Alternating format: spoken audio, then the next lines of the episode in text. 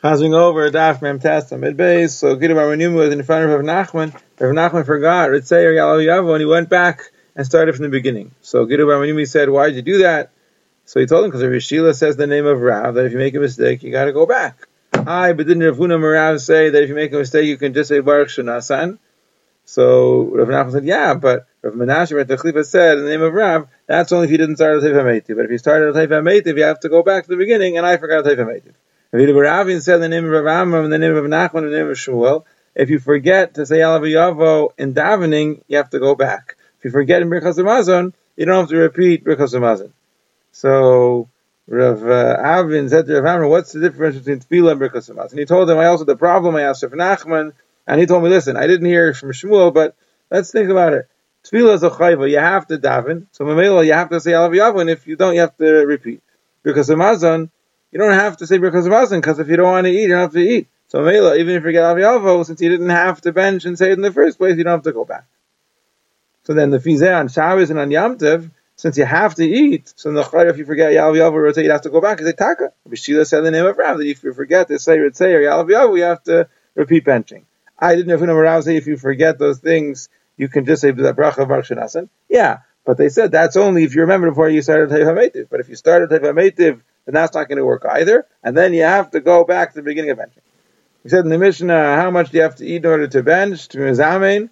So Rabbi Meir said a kazayis, and Rabbi Judah said a kibetza. So it seems like Rabbi Meir is a machshiv a kazayis, and Rabbi Judah is a machshiv only a kibetza. I am sachim, it says the reverse. If somebody leaves Yerushalayim and he remembers he has bus or kodesh in his hands, and if he already passed a place called Seifim, so he burns it right there. But if he didn't get so far, so he has to go back and burn it in front of the bira on the Harabayas from the Atzia Meracha.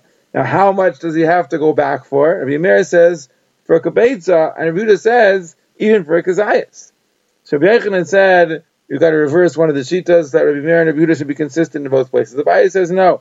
Even if you're not going to reverse the shitas, there's different machlokes in each place. Here, regarding Birchas Hamazon, they're arguing about psukim. Rabbi Meir says v'achalta means achila, v'savata means shtia. How much is achila? Achila is a kazayis. Rabbi Judah says v'achalta v'savata means achila that makes you saveya, and that's a kibetza.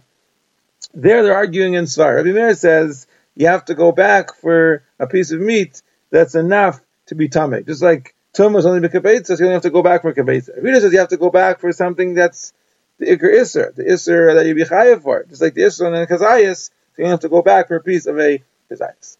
The Mishnah says how you mizamin. If there's three people, you say nevarech, and if there's three people besides you, you say to the three baruch hu. If there's 10 people, you say nevarech elikeinu.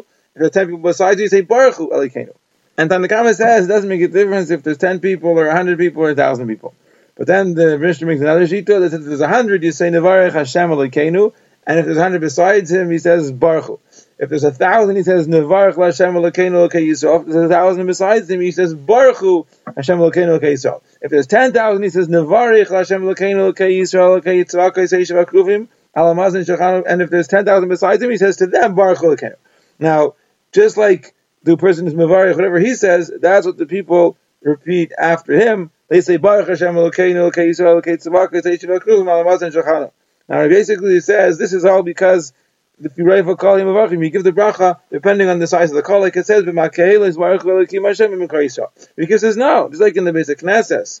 No matter how many people are there davening, a lot or few, the Chazan says always Baruch was Hashem. Ishmael says, he says Baruch was Hashem HaMavayach, but he doesn't change the nusach when there's 100 people or 1,000. So to by Birchas Hamazon, you should just say, Nevarech Elokeinu.